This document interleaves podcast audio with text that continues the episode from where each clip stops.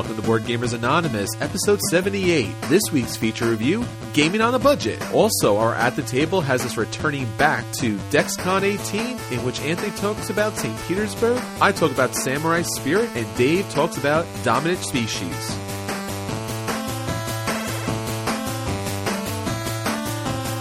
You're listening to a proud member of the Dice Tower Network, dedicated to bringing podcasters together for the greater good of gaming. It's sort of like Voltron, but with better lip syncing. Find out more at Dicetowernetwork.com. Welcome to Board Gamers Anonymous, the podcast about board gamers and the insane fun we have at the table together. This is Chris. This is Anthony. This is Drew. This is Dave. Hey, Dave! Dave's back! Dave, played with you in a while. Yeah, last time we played it, La Isla and Viticulture. We- That was good times. Oh man, it sure was. Well, I haven't chatted with you for a while, so thanks for joining us. Yeah, we actually got Dave back on the podcast. Everyone really liked having him on. We're so glad to have him back here this week. We'll be talking about DexCon 18. Dave was able to join us, and Drew has left the rondelle temporarily so that he could join us for the episode. So we got him back on with us. Daniel is still out celebrating as he does, but not to worry. As always, he has nominated and volunteered Anthony for his duties this week. Yes. So we should all thank Daniel from the bottom and deepest part of our hearts for volunteering me. Again. you know what? We got to make Daniel make up for this by forcing him to drive us around Indianapolis to Gen Con. Done. We'll Done. designate him the driver. Double done.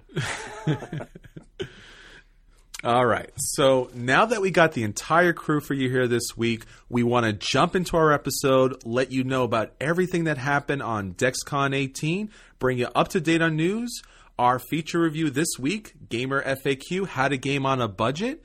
We'll talk about some great games that we were able to get to the table, including Dominant Species, St. Petersburg, and Samurai Spirit. But let's get on to the news. Shouted from the tabletops! Sir, you're gonna need to get down from there. Obviously, this is Spiel des Jahres week. Big announcements. And the Spiel des Jahres is actually three awards, as you know the Kinderspiel and the Kennerspiel and the Spiel des Jahres for different ages. Big surprise. To me, it was a surprise that the winner of the Spiel des Jahres for 2015 was Colt Express, Christophe Raimbault. One of the other three games nominated was Machi Koro, and a few months ago, I would have said that was a shoe in. What happened to it? Why didn't it win? I think people played it a lot and realized that the base game was not Spiel des Jahres worthy. With the expansions, it's a lot better game. It just doesn't have the replayability. Like it's then we we talked about it in our review. It's almost borderline solvable. Like there's best actions at any point in time, Yeah. despite the dice. you wonder now, now that we look back in hindsight, how did it even make the, the short list of nominations? And the bigger question was the other nominee was The Game, which had this really ominous kind of little cover on it. And yet it was a simple deck of cards and it had some mechanics from Hanabi. And it seems like a fine little game, but, you know, at this level, this is shocking. I, I can't believe that there weren't better games out there this year. So, yeah, Colt Express won a, an Ameritrash game with a cardboard train, which is awesome. Yeah, but weird. But I like to see it, like to try it out. I mean, obviously these are very Euro European designers and publishers, but all these games are coming to America, so we'll get a chance to try it out. Kinderspiel was Spinderella, which yes does sound like a kid's game, and then the Kennerspiel was Broom Service. Andreas uh, Pelikan, Austrian, I hope I'm pronouncing it, it's an Austrian designer. Broom Service has been accused of being a rehash of an earlier game. It was Pelikan's 2008 game, Witch's Brew, which was a Spiel des Jahres nominee back then. Yes.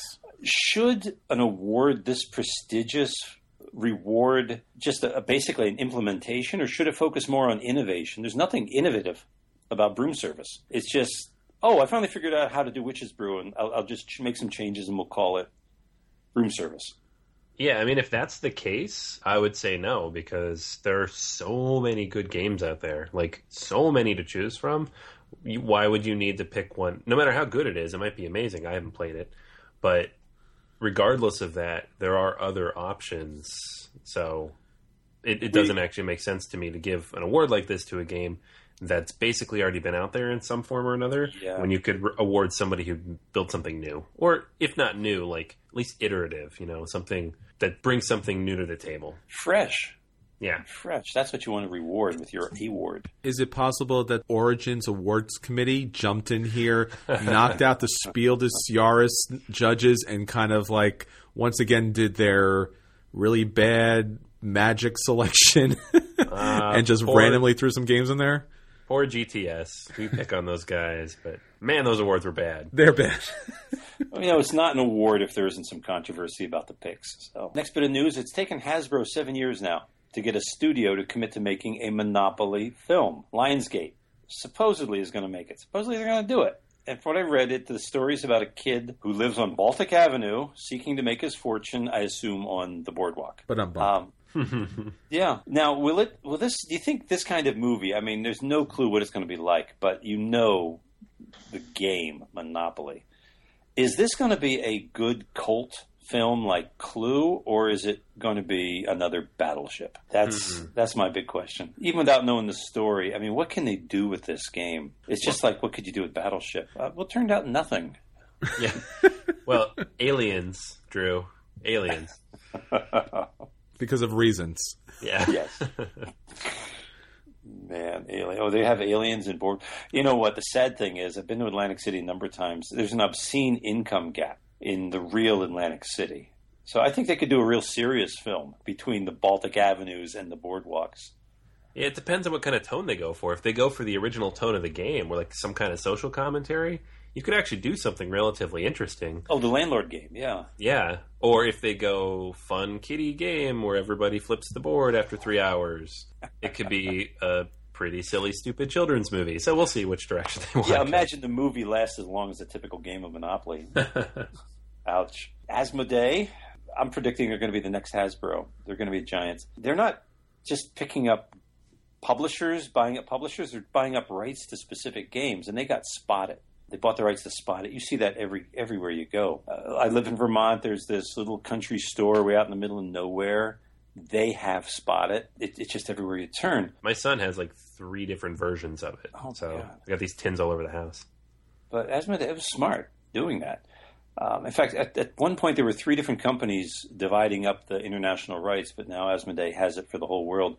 I've been reading a lot about game rights, and I'm wondering if this is the new battleground for the hobby. Who has the rights to a game?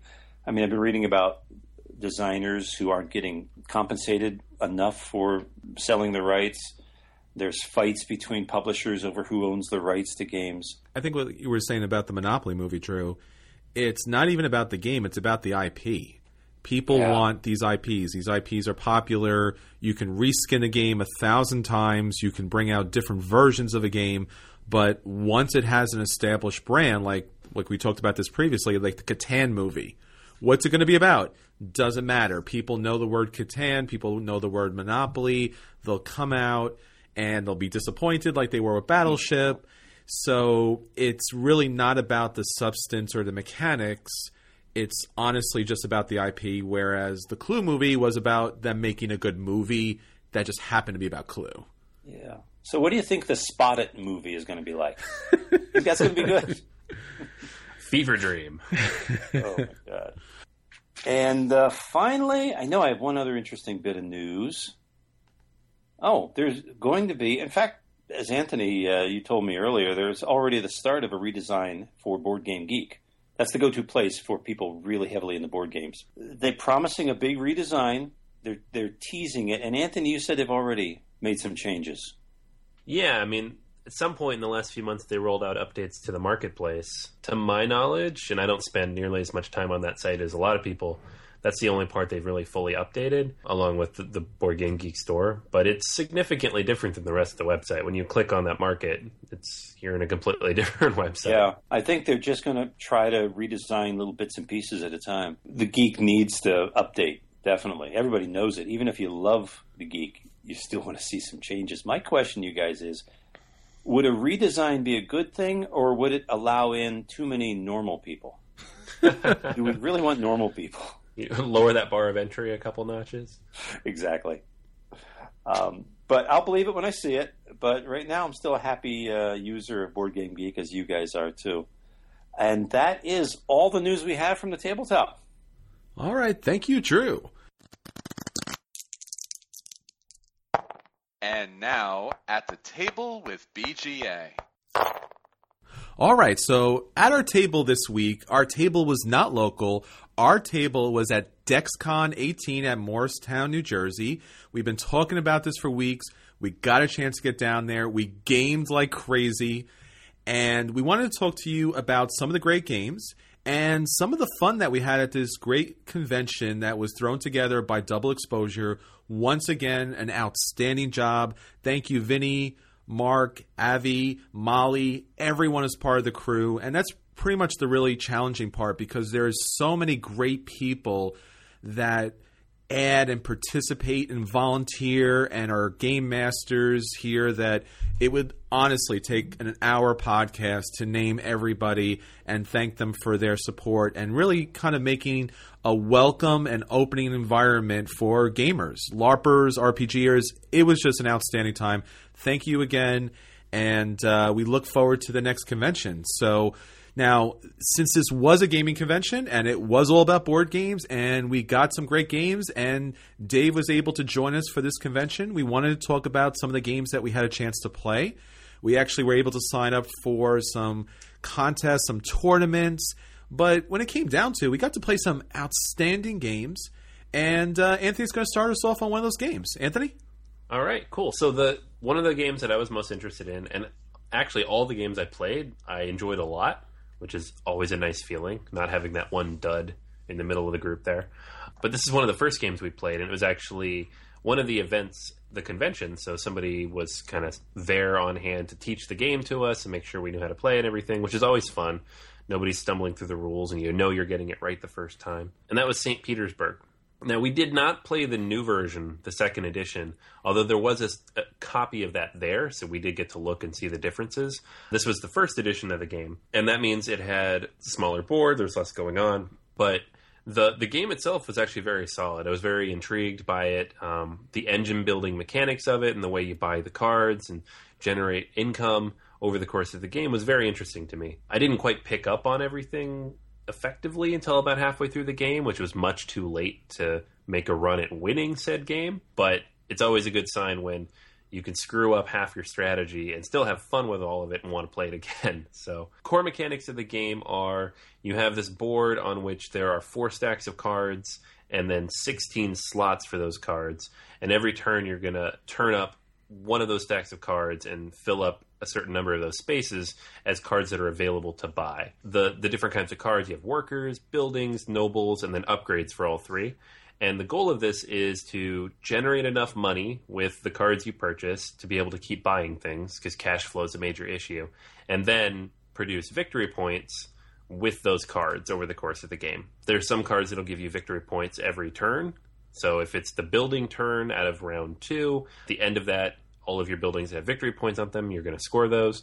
And then there's a couple other ways to score as well. You can get different types of cards that'll maybe cash in all of your money for victory points because money is usually worth nothing.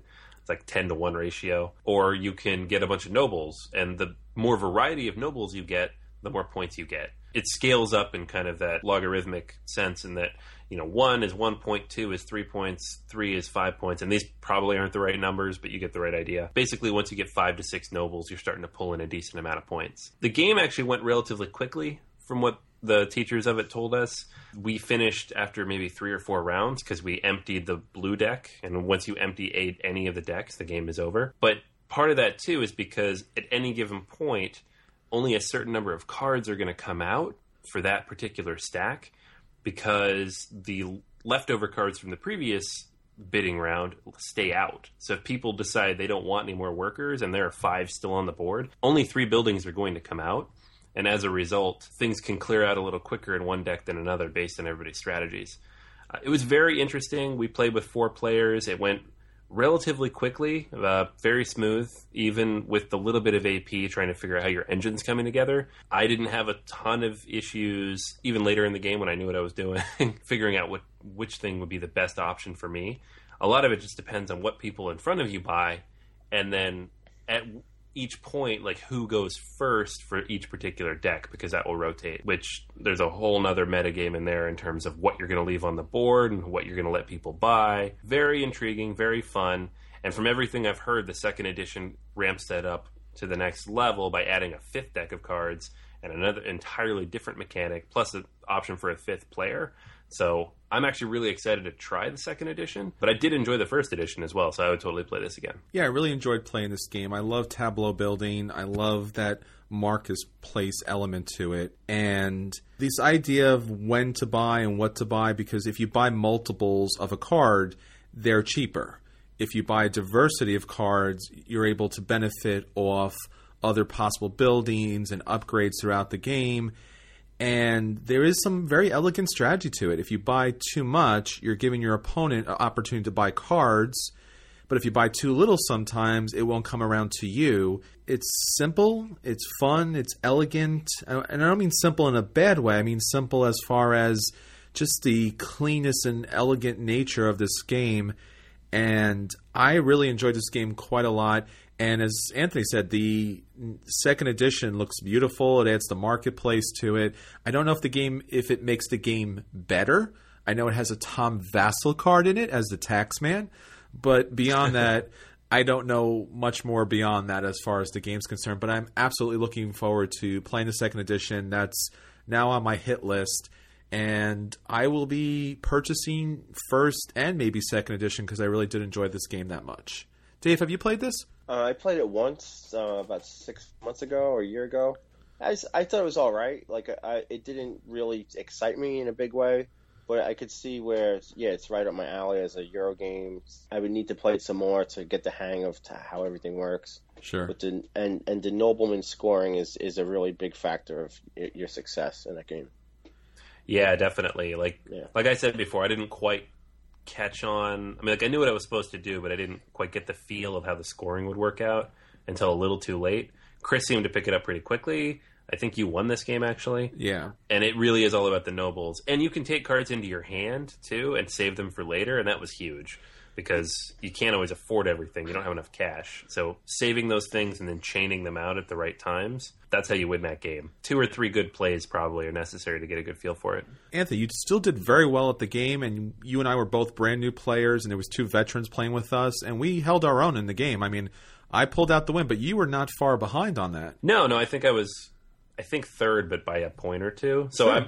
I, I was proud of my position. Yeah. but um, I knew I could have done better, which is the mark of a good Euro game. When afterwards you're thinking through, like, okay, so if I'd done this instead of this, and carried this three, and divided by two, and bought these cards, but not spent all the money in the second round. So yeah, I definitely want to take another crack at that puzzle. Yeah, and, and thanks to everyone who sat down and taught us and kind of guided us through the process. We really do appreciate that. All right, so just one more game I wanted to talk about real quick.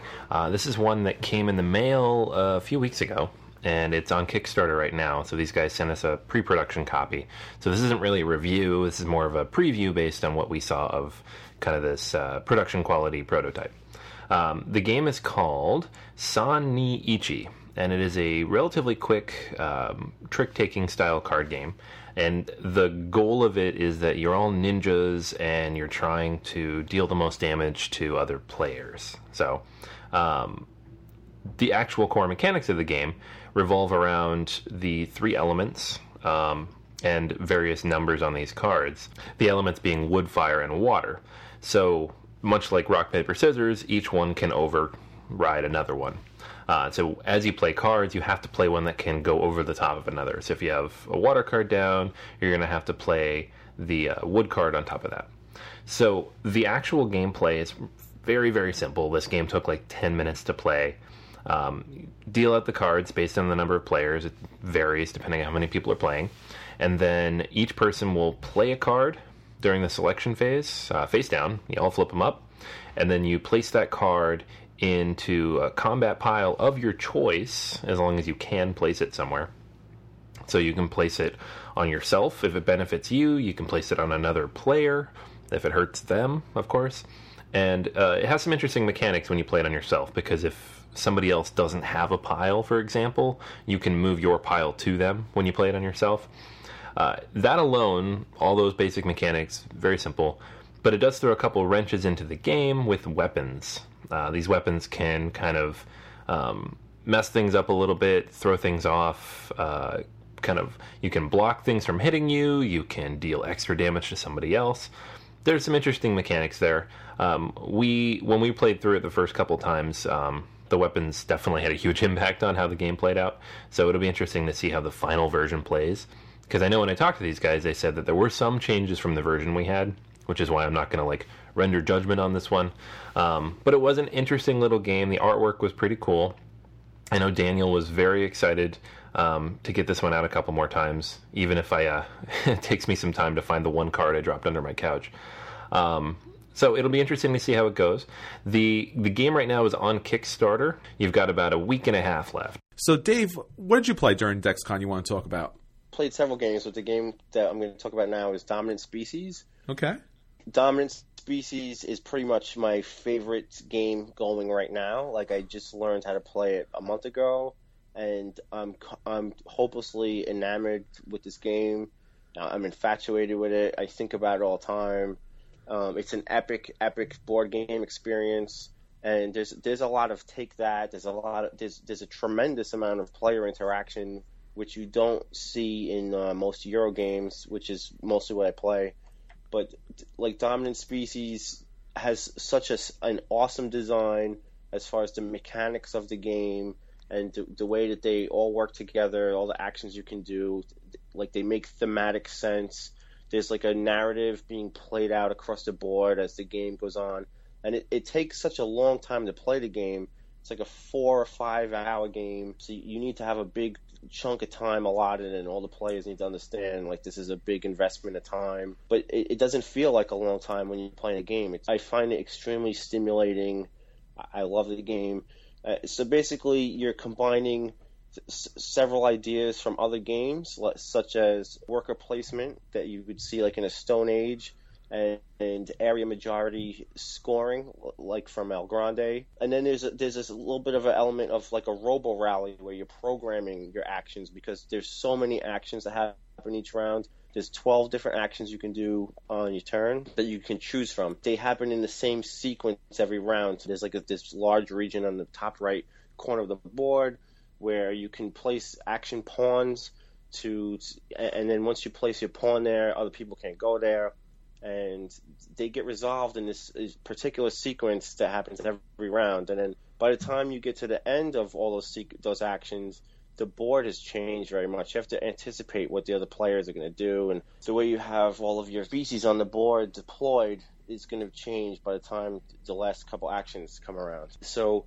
I mean, there's a there's a lot of mean. It's a mean and nasty game. It's almost like a war game but so so each of the players assumed the role of like a different group of animals. So one, so I was playing as the reptiles, and Mike was playing as like the amphibians, and Chris was playing as the birds.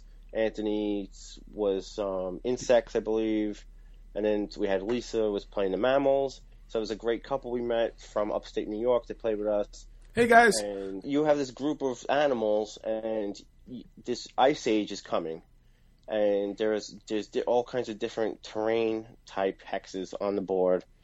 And when the game comes to a close, you want to have been the most successful animal at adapting to the environment and flourishing and like populating the board better than other animals and, and surviving all kinds of events that happen and and beating up on the other animals. So you can actually attack and, and remove other players' pieces from the board. You can control this glacier that comes and just wrecks things once around. There's a, just yet another awesome layer that happens in the game where there's these really powerful event cards that you can choose that are just overpowered. Like some of them are just incredibly powerful. There's like a volcano, you can like destroy all kinds of animals on the board. So the strategic type of situation that's happening on the board is very dynamic, and you have to be paying close attention to what the other players are doing, and, and you have to try to make a strategy.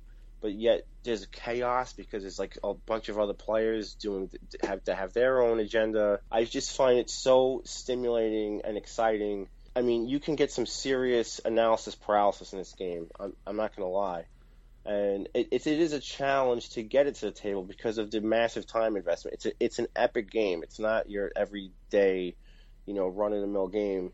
And I, I just love it. It's I enjoy it. And I, I, I actually played horrible when we played, and, and uh, I made some poor choices and and you could fall behind that game, and it's it's it's a little bit punishing. It's it's hard to claw your way back, but I still just enjoyed uh, looking at the situation on the board and figuring out what the other players are doing and trying to uh, figure out what are the best actions I can do to, to help me succeed. It's I find it very challenging, and it's awesome. And the you know the different actions you can do in the game are really exciting. You, you can add new species to the board you can do migration where you're moving around. A big part of the game also is you can make your animal more adaptable to the environment on the board, and but yet you can also change the elements on in the board that will make it better for your animal to flourish and, and make it harder for other animals to, to flourish. So figure out how to do the best combination of actions and withstand all the stampeding attacks from all the other animals. It's I just think it's so much fun. Yeah, this was a surprising one for me because honestly, I don't generally like area control games where you kind of tear down stuff people are building. I don't generally like programming style games. So I didn't think I would love it, but I knew it was a good game. But I actually really enjoyed this a lot. And I can tell because thinking back on it, I can think of multiple points throughout the four hours we were playing it when specific things happened that were just a lot of fun. I remember at the very beginning of the game, I pulled up a card and it said, something like choose a tile and remove all of different types of food around it except for one. And I was like, should I do this one or this other one that gives me points? And, you know, they're like, well, the spirit of the game is to hurt people, so let's go for it. And it like destroyed everybody's strategy in the first round. Yeah, way to blight um, us, Anthony. Yeah, it was great. Scrambled everything off the bat. Yeah, you also um, you also hit everybody with the catastrophe too. Yeah, that's right. The, well, he hit some was... people. He hit somebody with the catastrophe. That was more defensive though, because I was super clustered in like four tiles, and sure. it was on the board, and I knew that if I left it there, someone was going to yeah. blow me up. There's only so many places where you can throw down those catastrophes, and there's a lot of catastrophes throughout that game. There's one particular card named catastrophe. Yeah, you remember it, Chris, unless you're you know PTSDing on that one. When I, when I well, between the catastrophes and massive ice flows that Dave threw at me, and 15 other things that happened yeah, we really picked on you. I, know, the birds. I, I, I mean, I had my my penguins were holding out on the icebergs, but that was about it. But uh, you know, as we wrapped a, we wrapped the game up, at least towards the end, they were kind of piling together for this world domination thing. But yeah, it's interesting. It's definitely a Euro game for sure. You look at this game and it reminds you of the cones of Dunshire. You have these little cones and these little pieces, and it's it's got this very kind of analytical GMT type of game with a million little bits. So it's Euro through and through, and yet it has a lot of that Ameritrash elements. You're attacking each other the entire time pretty much and as your species evolves and expands it, it's going to ruin it for other species so it makes complete sense the game plays well and despite the four hour game time it does keep you engaged throughout. I don't I don't think there was a moment in the game where I was like there's not something for me to calculate here or think about or plan. And I think, you know, what Anthony was saying too, I think what really works for me with this game is the amount of options that you can choose for your programming. It's not like five or six things. I think it's like 10 or 12 things. There's just so many different things that you can pick.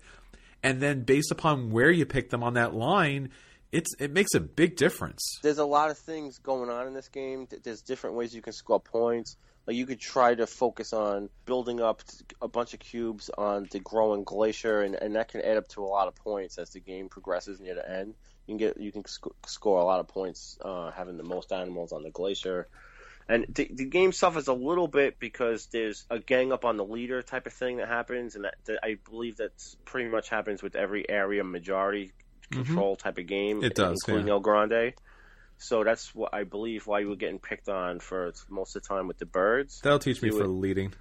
but yeah, I understand as you get to a higher level of com- competition in, let's say El Grande, a similar Sure. type of area majority game, you don't want to go jump out to a big lead. Like it's like almost one of the best strategies is to try to build up yourself up and get yourself into a position and then take the lead like later in the game. Because if Mm-hmm. you take the lead too early, like people will just be attacking you too much. Yeah, I think I, I did that in a recent Belfort game where I was just building up my economy and purchasing buildings, and then I just jumped at the end. Yeah. So yeah, area controllers are like that a lot. So so the game that I got in this week was Samurai Spirit. Now this is from the designer Anton Bauza, who developed Ghost Stories, and very similar to this. So this is the seven samurai defending the village against all the marauders that are coming in attacking. It's a co-op game, and it's actually a very simple co-op game. I think that's the one thing I was really surprised by with this game that I expected it to be a little more complex and a little more strategic, like Ghost Stories. But the game itself is pretty simple. You get one of the samurais, and on your turn, you'll flip over a card, and one of these attackers comes to the village. And you basically have two options. You can either fight them, and you have a number on the right side of your card that shows the amount of, I guess, attack value that you have.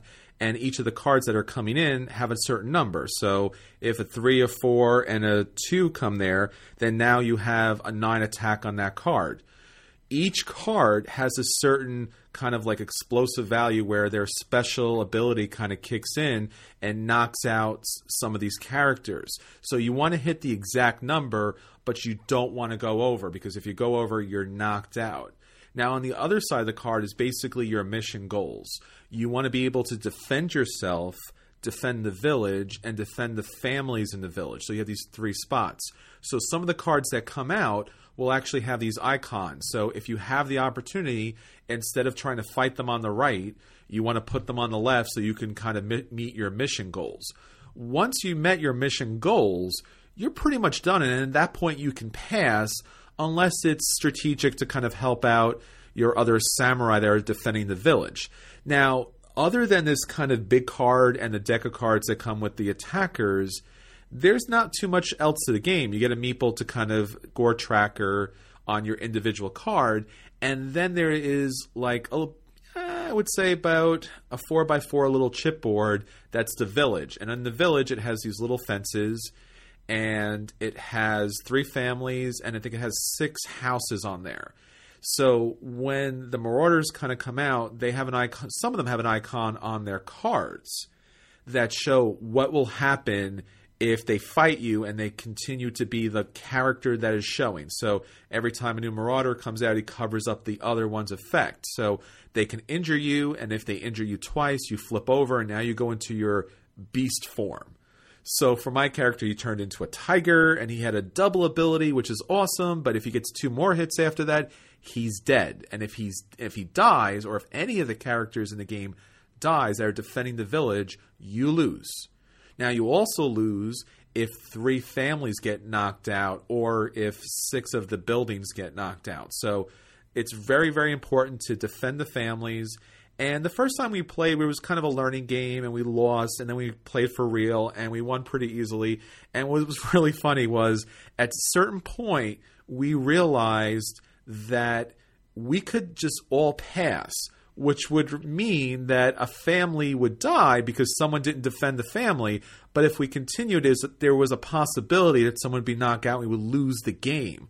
So we were like, we kind of took a hard vote and we decided to all pass and win the game.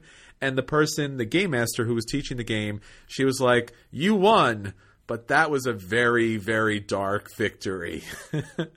so it's a light co op game. It's a fun game, but honestly, for me, this is a co op that's a filler. So I don't know if we've had something like this before. If you have a time, in which you need to fill. This kind of fits the mark, but beyond that, this game really doesn't have much more to offer than that. So it's just barely a play. It's a little disappointing. This is a game I mentioned a few times in my acquisition disorders, almost 100% because of the theme and then a little bit because of the designer. I wanted it to be awesome, but when I saw how small the box was and I saw how little was in there, and I'm not surprised at all that it's a little lighter and kind of thin and probably a little too easy, but still would have been cool to get a Ghost Story sized co op about the Seven Samurai story, that would Exactly. be fantastic. Yeah, and I was, and, maybe part of it was my expectations. I mean, the gameplay is incredibly quick once you know how to play it, which is, once again, it's a very simple game, so you can kind of blow through it in about 15 minutes. It's just three rounds that you have to survive, so it's a fine filler. So it's I recommend to play, but it's nothing as far as Ghost Stories is concerned. All right, so that's everything for at the table at DexCon 18.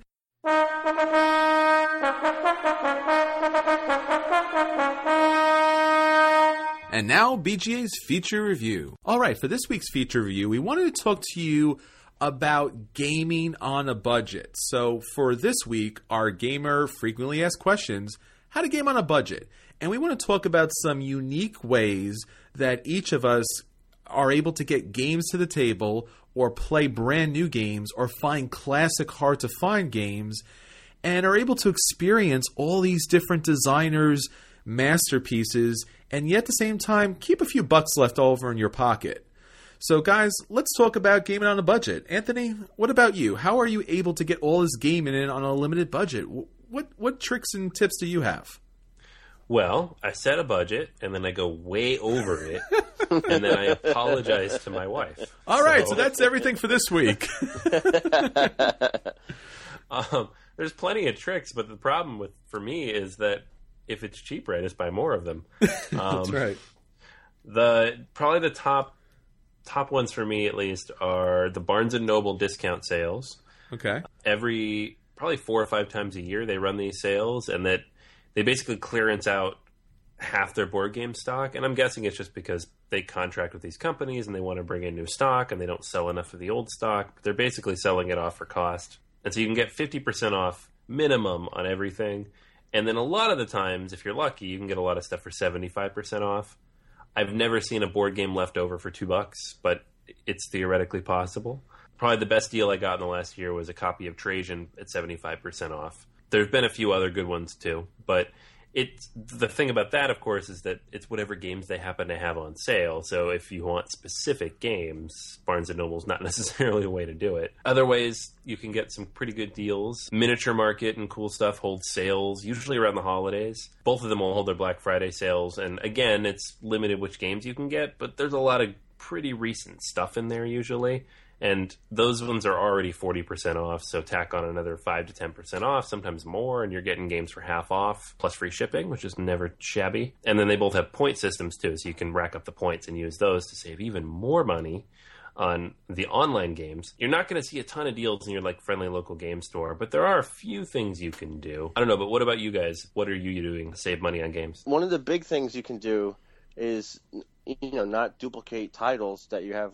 So so if I see that my buddy has Alien Frontiers that I- that I play with all the time, I'm not going to go buy my own copy because anytime I want, I could just be like, hey, let's play Alien Frontiers. And so having a group of friends and not duplicating titles, you can you can get a pretty good game collection mm-hmm. and, and not having to have every title. My favorite way would definitely be I look through the auctions of used games on Board Game Geek. There's an area go all the way to the bottom and the right. There's Marketplace, and it's you look for like Geek Bay, and then there's users every day that are auctioning their games because they bought too many games and they're having storage problems and their spouse is mad at them and they want to buy more games and they need space. Cull their uh, collections and you can get some good deals, but you gotta you gotta be really patient because there's there are people that are overpaying for things, and there's a there's a different way to look at auctions. There's like an auction aggregator, which is a, a different way to look at auctions on Board Game Geek. If you're patient and you keep your eye on it, you can get some significantly discounted used games that that are awesome and, and hard to find games as well.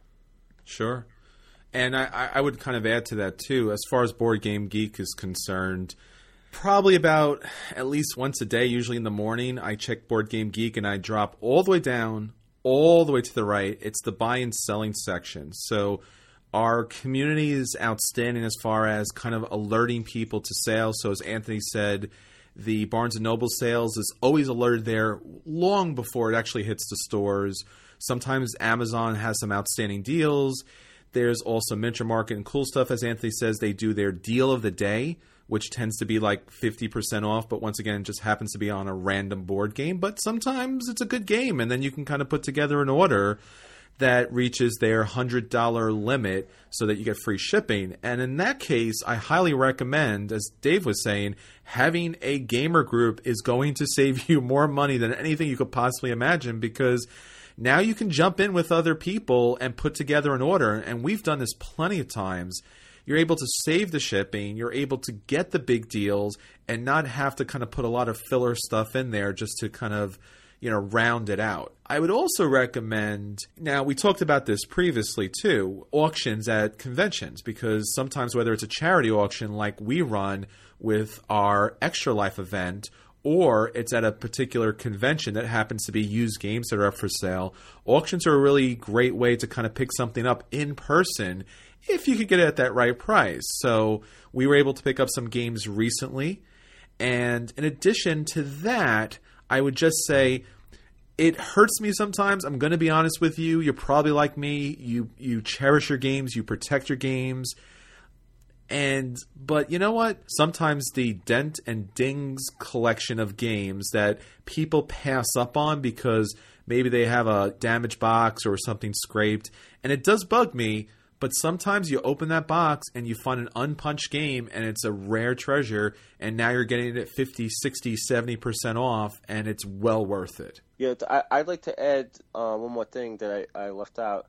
And, and that's a good point, by the way, the dents and things. But um, you, like trading games, I think might be even more fun than auction. Sure. Because like if you have a game and and you're not playing it so much anymore, there's a way you can go into Board Game Geek and you know if you have all of your games uh, put into your your database on your profile, you can click boxes for like I, I'm looking to trade the game, and then you go on a page for a game that you really want, and you can click find trade matches, and mm. the computer automatically like will list like 10, 20 people that are looking to trade the game you want, and you you email them and offer them trades when you strike in a chord, parties are want to trade, trade away this game. You're not playing anymore, and you get something you're excited about. That's awesome, and you, are not paying out new money at all, like like sure. an auction where you're paying your cash. You're, you're just getting rid of a game. You're not playing anymore. You're just paying shipping. That that's a lot of fun. Board Game Geek is well known for their math trades, so you could put up a game up for trade,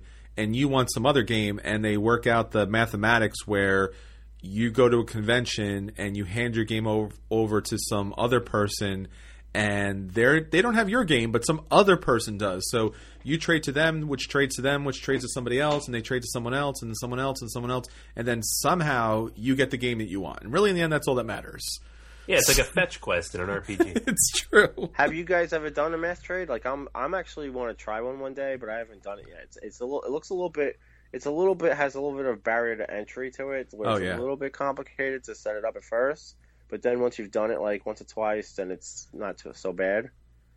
But it looks like a, a fun way to trade games for sure. Yeah, I think it takes a little time because usually it's based around going to a convention and trying to find the, the particular person that you're meant to trade with, or at least that you're handling your game over with.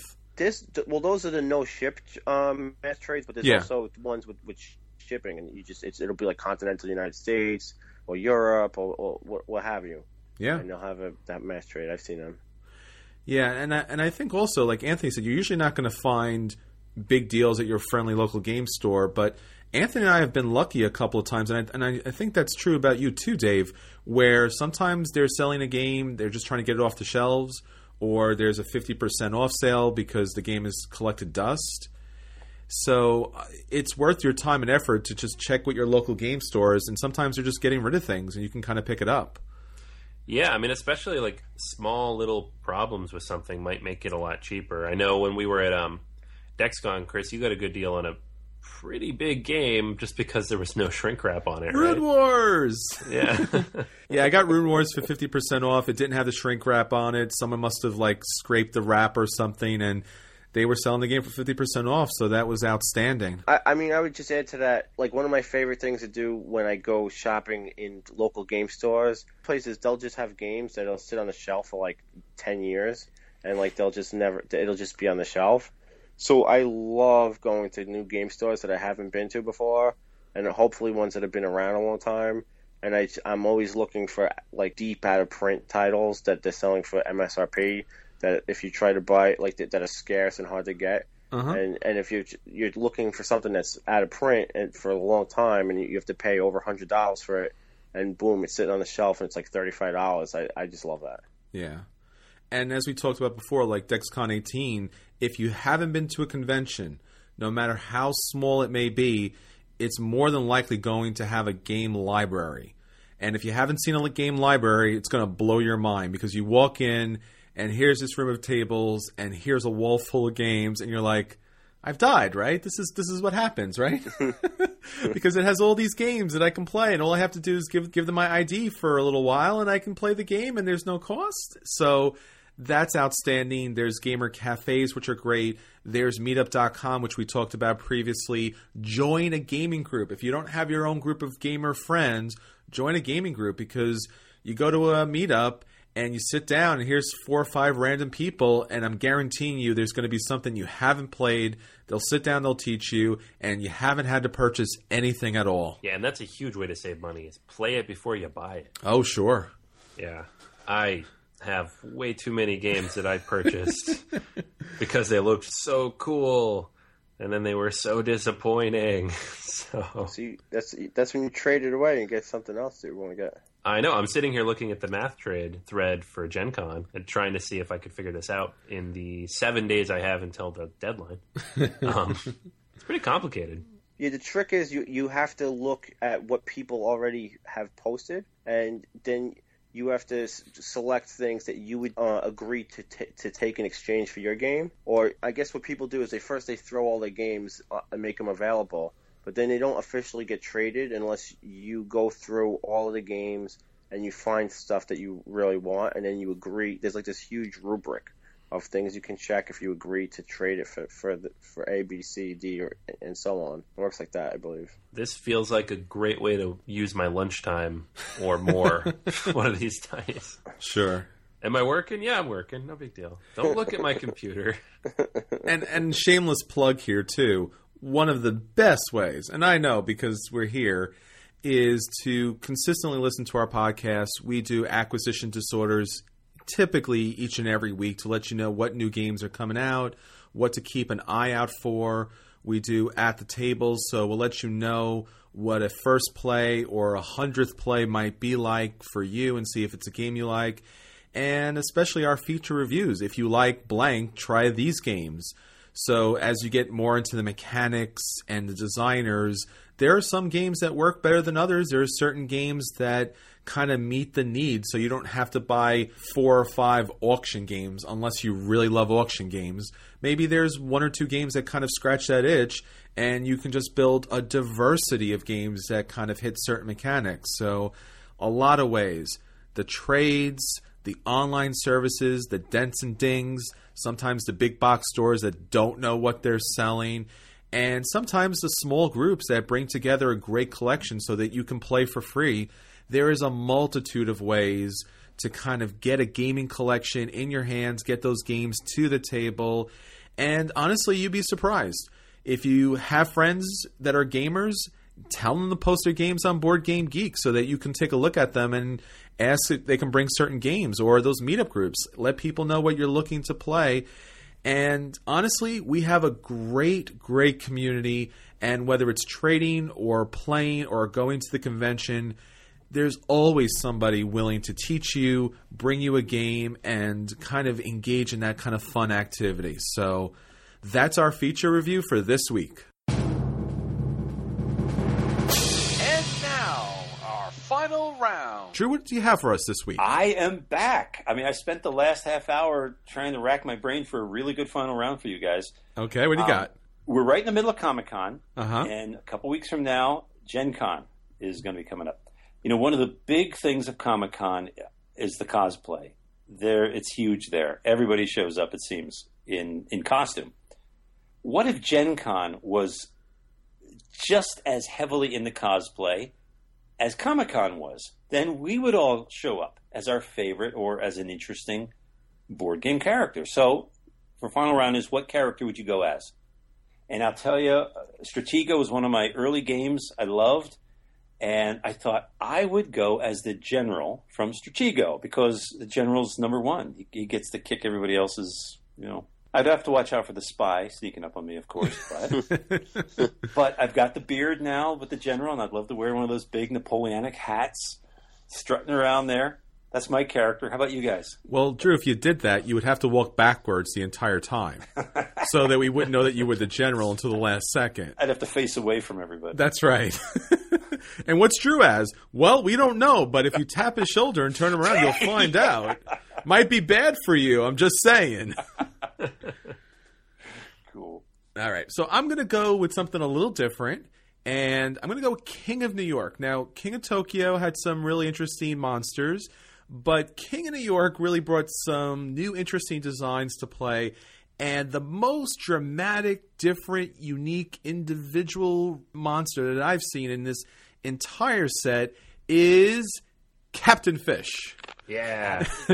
now, if you haven't seen Captain Fish before, it's a little hard to explain, but Captain Fish is a gigantic monster, or at least it seems. He's a gigantic diving suit. He's got chains wrapped up on one of his forearms, and down the chain is a I would guess it'd be like a cruise ship or something, a big ship that's tied to it that he's using to flare around and knock down the city. Now, that's not the the really kind of twisted part of it. Inside the helmet of this gigantic diver is water and a whale. so Captain Fish is actually a whale wearing a captain's hat. He's got a looks like a corn cob pipe and he's got a I guess a whaling scar down his nose or his face and he's just pretty epic and pretty cool and surprising and if I could pull it off that would be my costume. God, if you could pull it off, I would give you the award for best costume. Nice. Captain Fish. Which is ironic because whales aren't fish; they're mammals. But okay. How about you, Anthony? Uh, so mine's not nearly as exciting or terrifying to young children, but Captain Fish is a friend to children. Camera is a friend to children. yeah. oh my god, my son would cry. Aw. Um, but for me, one of the I always wanted to know the story of that guy turning the knob on the power grid cover. so I'm thinking white lab coat and a clipboard, and whether I, I carry around a knob with me or not, uh, it's it, it'll tell the story of what I'm supposed to be. Alternately, there's the lazy guy on the deluxe cover, who's just taking a nap at the board, spilling coffee on everything. There you go. But I do I do like the knob guy better. The knob You guy. could, you could go all, go around all the light panels and, and with your clipboard and study the light panels and flick the switches and Yeah. I've already got the glasses. I'm set. Oh, he doesn't even have glasses. See, I'd have to take them off. You could walk around with uh, Jamey Stegmaier's, you know, eventual treasure chest with all the different components in it. So all the different fuel sources you can carry with you. Yeah, I could Oh, make a man. necklace. Yeah. or you could carry a giant drum of nuclear waste. That would work too. You know, everyone's, It's true. It's everyone's true. fine with that. It would draw attention. It would. on little wheels behind you, like uh, Captain Fish has his uh, little boat. There you go. All right, Dave. What about you? I would totally dress up as the Portuguese explorer on the cover of Goa. There you go. Love oh, that guy. man. Wow, that's a cool costume. that would be nice. He's such a hipster, that guy too. You you know he's just like too cool to be on the cover. Like the the look on his Yeah, face is like, "Oh, you're back. Okay, fine." Oh, man. And then Dave, you could walk around with a spice rack. Yeah, that would work. All that right. would work. That is our final round for today. Okay, that sounds great. So that's everything for this week. Please keep in contact with us on Facebook, Twitter, BoardGamersAnonymous.com, our guild on Board Game Geek. And if you can, please check out our Patreon account. We would really use your support. Until next time, this is Chris, This is Anthony. This is Drew. This is Dave. and we will budget for you to have a seat at the table no matter how expensive it may be.